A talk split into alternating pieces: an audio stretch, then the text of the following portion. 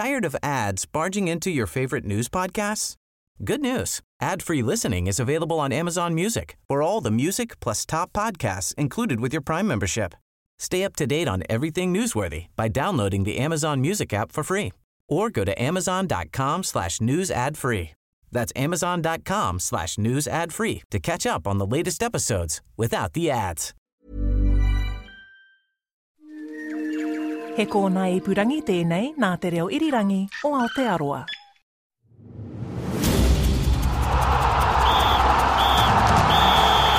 And we're into extra time.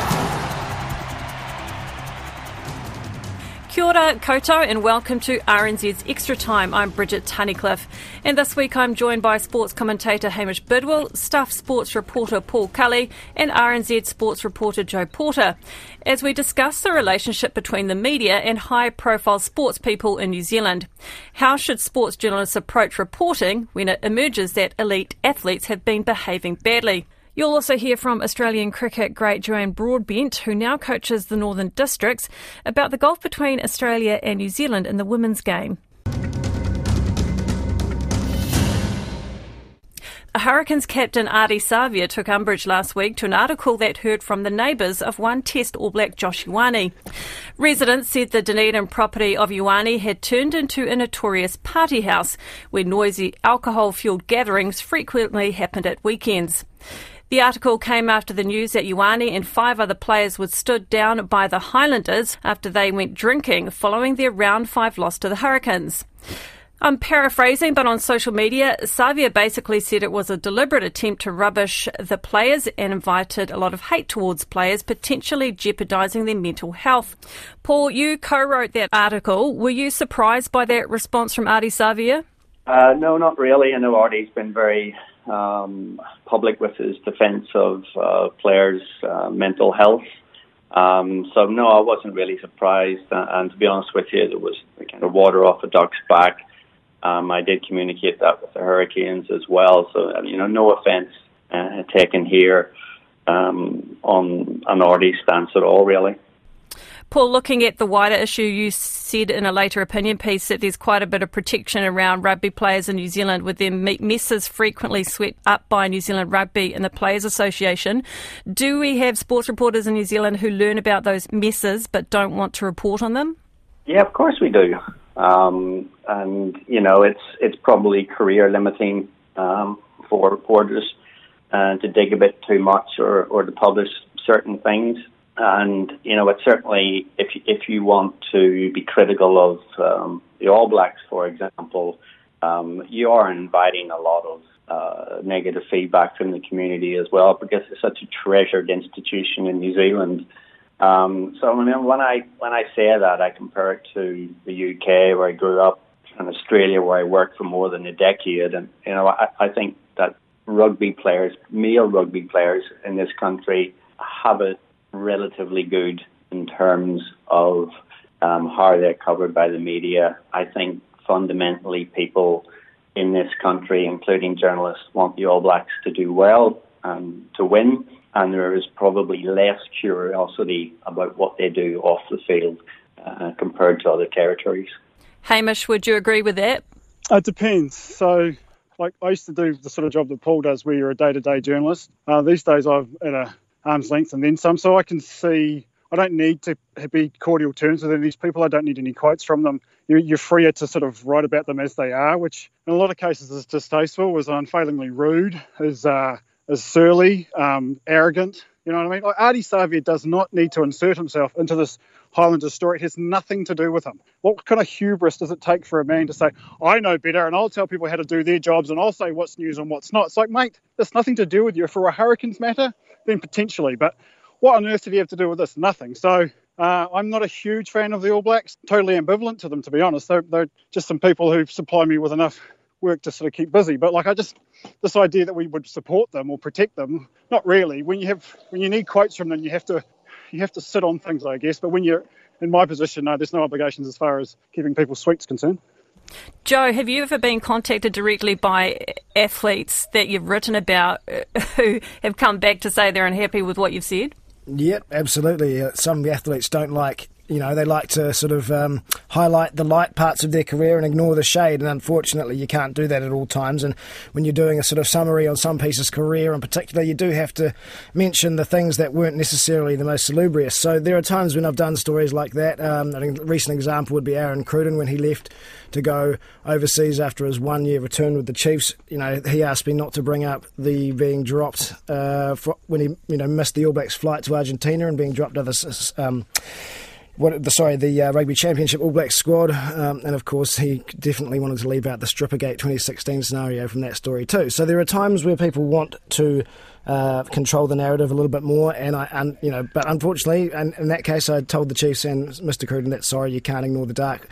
And completely without, you know, you can't, can't have the light without the dark. It has to be put in there if the story goes to, to air, so to speak. So yeah, you do have a little bit of that, but not. You, I don't have many uh, athletes personally contacting me re stories. It's usually their fans, to be perfectly honest.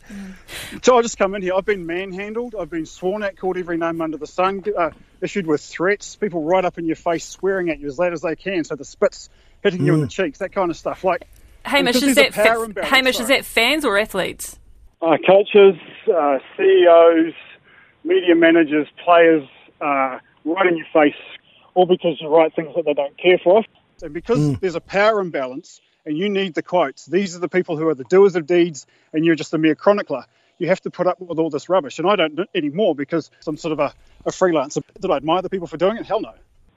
Paul, were you surprised the way the Highlanders um, tried to, you know, just the way they played that? If they'd come out in that media press conference and said the boys have been stood down because they, you know, they were celebrating Aaron's milestone, went back to Josh's house, did nothing illegal, but the police were called and a noise complaint with mate was made. The boys, you know, responded okay to the police, but it's not a good look for our community. It's not a good look for our players. So they've been reminded of what it's like to be a Highlander and what that means in this community. If you think they'd sort of taken that approach, it would have died then and there. I think it. I think it would have because I think when there isn't that, when they're not on the front foot, people always think, well, that whets our appetite for a story. That's mm. partly true, but it also makes people more willing to talk because they feel as if there's been nobody listening to them. So if they had done that, I would, on safe ground, to say that the neighbours would have been satisfied with that. But because there wasn't that, they kind of felt that the only way that they were going to get any change in that street was to talk to us. So it's really a self defeating strategy for them.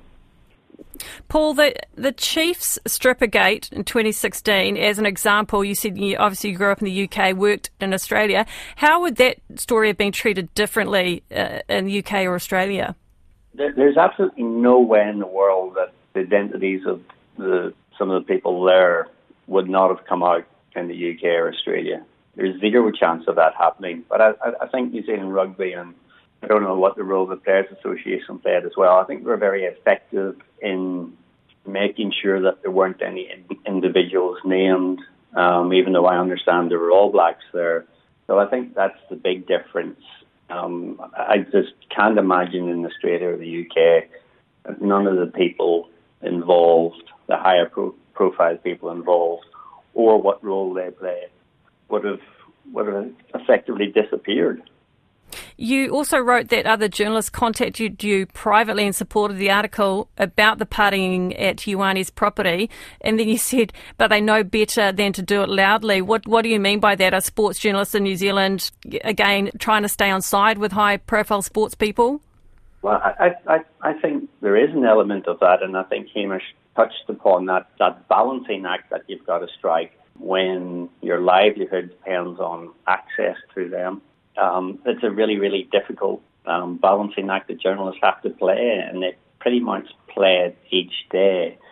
And uh, you know, it's it's hard. It, it, it's very hard to get that balance right. And uh, there is a whether it's overt or covert pressure on on on journalists to wouldn't say toe the line because that's disrespectful to them, but, but certainly not not rock the boat too much. When I was at journalism school, Joseph Romanos came in and chatted to those of us thinking of getting into sports journalism. And the thing I always remember him saying was, you can't be friends with the sports people you write about or one day might write about. Um, he said, he, he told us you were dreaming if you think you can be impartial in your reporting, if you socialise with the players. Um, Joe, do you think too many New Zealand sports writers want to be friends with the athletes? Quite possibly. Uh, I certainly don't have any, you know, desire to be friends with any of these people uh, other than sort of being in a friendly working relationship. It's not great to have animosity, but it's not going to stop me writing a story either. Because at the end of the day, that's my job, and my sort of locus of self worth doesn't come from my relationships with rugby players in New Zealand. Uh, but I imagine, especially some young journos, um, particularly ones uh, who want to be seen to have access to players and inside access, would exactly try and run that line where they become friends or close enough with players to be able to get some inside tips there. They might think it will help, perhaps give them um, you know a bit of a head start in the future on certain things. But the difficulty in New Zealand, and particularly with rugby, is that you know the game isn't a level playing field for a journalist. For for example, the Herald will be leaked everything under the sun by New Zealand Rugby if it's something that that New Zealand Rugby want to get out into the public sphere. Um, you know, and and by that sort of virtue and token, it makes it a little bit un, unlevel playing field um, you just simply don't have the access to the inside sources that other people do because NZR want to spin their own sort of PR. So it is a bit of a tricky situation in New Zealand with rugby. Uh, I don't think too many journalists worry about getting offside with players uh, in particular. However, the All Blacks might be a little bit different. Uh, you know, you do spend a lot of time around these guys when you go on World Cups and things like that. So perhaps getting offside with the players there, there is a some pressure on journalists, but but not for me. I'm there to report the story and the best news angle of the day and get on with it.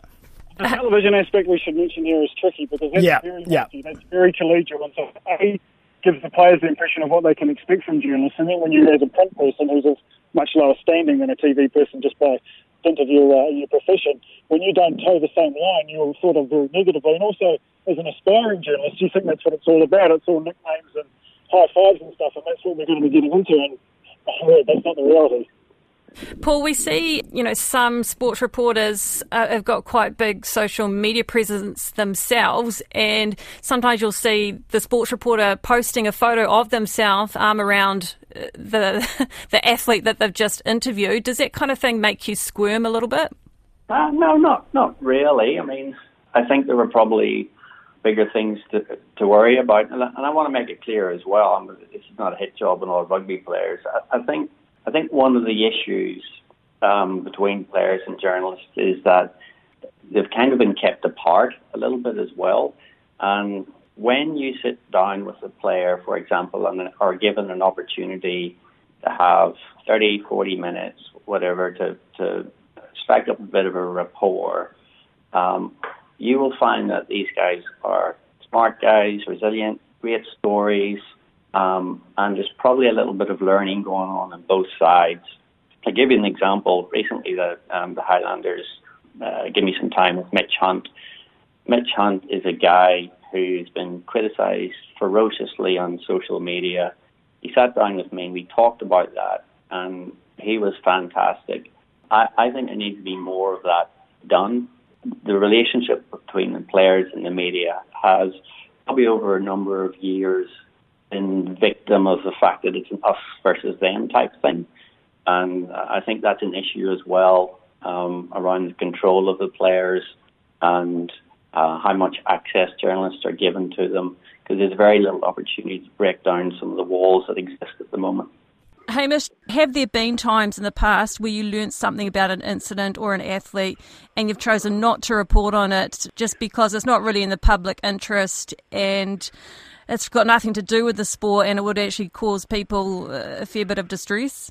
Yeah, I mean, guys play up, and I think everyone knows that. Um, some people revel in the stuff that goes on on tours. I wasn't one of those people. I, I preferred to let the guys do their own thing, and I didn't seek to be a, a sort of a man on tour like others. And I just, yeah, I was happy for that sort of stuff to, to not be in the public domain. Because what you want as a rugby writer is just to write about rugby. You don't want to have to do sabbaticals and diversity and um, rights issues and private equity deals. You just you just love the luxury of being able to write about rugby if you can, and um, certainly in the day to day business, then that's that's the more the stuff you try and concentrate on. Uh, there are things that go on, but they're murky and they're people's lives. But it does give you a jaundiced view, and I think that's one thing that I would say. I I don't share people's rose tinted view of many of these people. You know them warts and all. You know how they are to deal with. Mm. You know how they behave, and to an extent, that colours the way you cover them, even if you don't report the stories.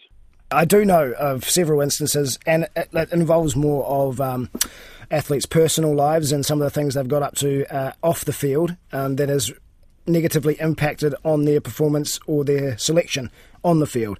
Um, I know several examples of stuff like that from some very high profile tours and tournaments, but but I haven't chosen to report them, even though I have been able to stand them up with sort of sources either off the record or on, because A, they're probably not in the public interest. It's more of a personal issue for the player involved and what's going on in their own lives. And while no doubt these sort of, um, you know, tabloid type stories would, would go pretty far on places like social media. Um, it just never felt right that that was something I'd report on. And, and, there's other journalists who would know the same stories or similar stories or different ones and have, and have chosen not to report on them for the same reason that it's not necessarily in the public interest. While it's quite salacious and there is a tentative link um, to what's happened on the field or on the court, uh, it's not really a story that revolves around rugby, and it's sort of, like you say, it could have a detrimental effect on the people involved in their mental health. And some of those people aren't athletes, and aren't high profile people that have to have their name up in lights and you know and are kind of sort of um, have to have that scrutiny because they are people in the spotlight, and so to drag their names into it would be unfair. I'm wondering, just changing the direction of the conversation slightly, do we generally have different standards and expectations for different codes? I mean, the Israel Adesanya comment a couple of weeks ago that he would rape an opponent in response to trash talk by another UFC fighter. Uh, Adesanya later apologised for that comment. Paul, if an All Black had said that, would the outcry have been far stronger? Uh, yes, absolutely. I, I think that, well, I, I, would like to think that if an All Black had said that, that All Black wouldn't be playing rugby for a wee while. Mm. Um, I know that there is a tradition of trash talking in, in, in combat sports, but I mean, that comment was so egregious that you know, if, it if it had been a high profile rugby player that said it, I, I think that would have been it, it would you know New Zealand rugby would have had to have stepped in and, and taken decisive action because of the nature of the comment. Mm. I guess are we just more, Joe? Are we more desensitised when it comes to the combat sports arena because we're so used to boxers and UFC fighters saying outrageous, ridiculous things? Although this obviously crossed the line. Oh, there's got to be an element of that. I mean, you know, Mike Tyson, I'm going to eat your children and all that sort of stuff back when I was a youngster. So certainly, you know, boxing and combat sports have had a history of people, like you say, crossing the line and going beyond what would be considered um, just general trash talk. Obviously, that comment well across, well, you know, beyond what should have ever been said. But uh, because he's not part of Israel, Adesanya really is an, an athlete unto himself. He's a brand unto himself. Sure, there's City Kickboxing and Eugene Bareman that kind of a link with him in there, but but really he's an individual athlete in an individual sport with his individual sponsors and his individual following, um, and so therefore he's kind of not held accountable by anyone else other than himself, really. So in this is, is, is essence, it's um, a little bit different. If an All Black had said it, well, they are representing the All Black brand uh, uh in many instances uh, representing New Zealand on the world stage and our own attitudes, uh, many ways representing tikanga Māori and other Pasifika cultural practices and other parts of sort of New Zealand, uh, you know, the fabric of our society. So certainly it'd be a lot different if an All Black had said it. NZR no doubt would have come down very, very hard. Um, it's an unacceptable comment. But I think you're right. There's an element of, of loose talk that comes with combat sport and boxing, and it's always been there. Um, and there's also less accountability for each individual athlete because the UFC aren't going to step in and sanction a guy for saying things like that. I'm not sure if they have the power to do so or not, but really that's their cash cow, a guy like Israel Adesanya. So I don't think they have the same level as of accountability. Uh, and the All Blacks, yeah, they are in New Zealand really up on that ultimate pedestal um, as the sort of national team and national sport of the country. And if an All Black had said something like that, they would have been climbed on and no doubt NZR would have responded and taken some swift action. I that UFC stuff, I don't follow it. It's just grubby. There's a lot of nonsense talked in the in the in the for the name of promoting things and hyping things up, and I just I just find it so low rent, and I ignore it. Yes, to answer your question, a rugby player or a cricket player or a netball, for goodness sake, my word, um, would be held to a different, completely different standard than that.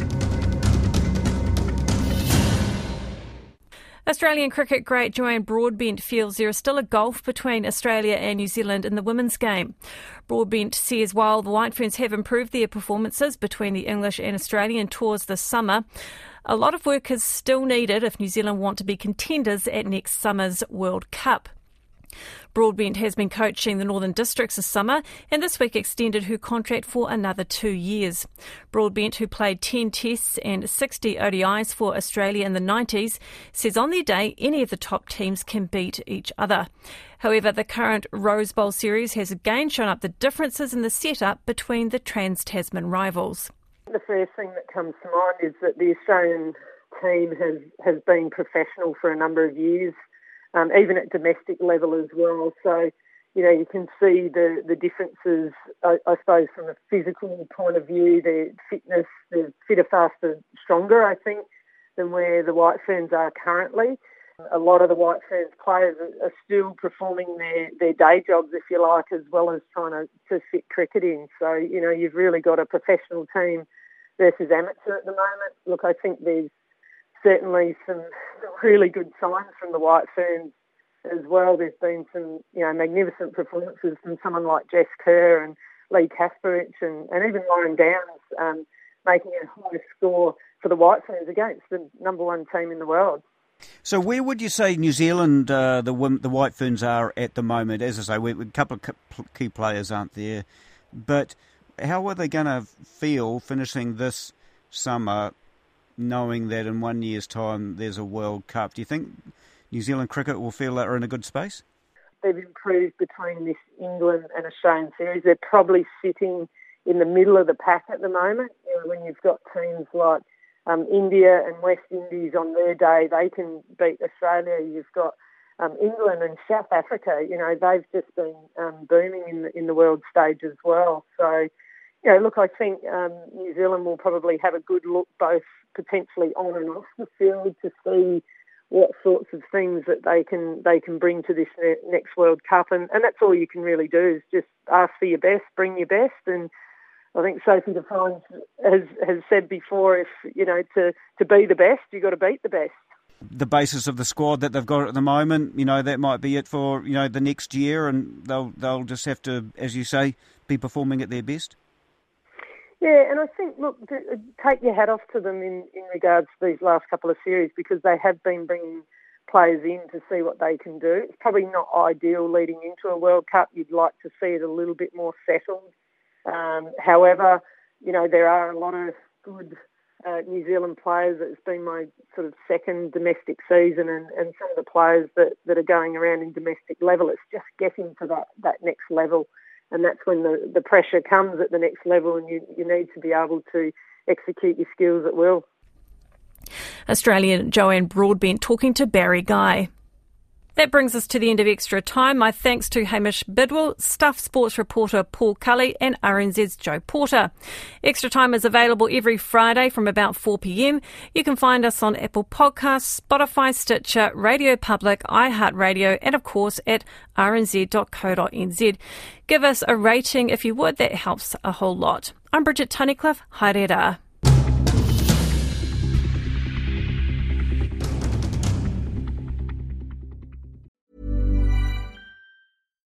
Botox Cosmetic, out of botulinum toxin A, FDA approved for over 20 years. So, talk to your specialist to see if Botox Cosmetic is right for you. For full prescribing information, including boxed warning, visit BotoxCosmetic.com or call 877-351-0300. Remember to ask for Botox Cosmetic by name. To see for yourself and learn more, visit BotoxCosmetic.com. That's BotoxCosmetic.com.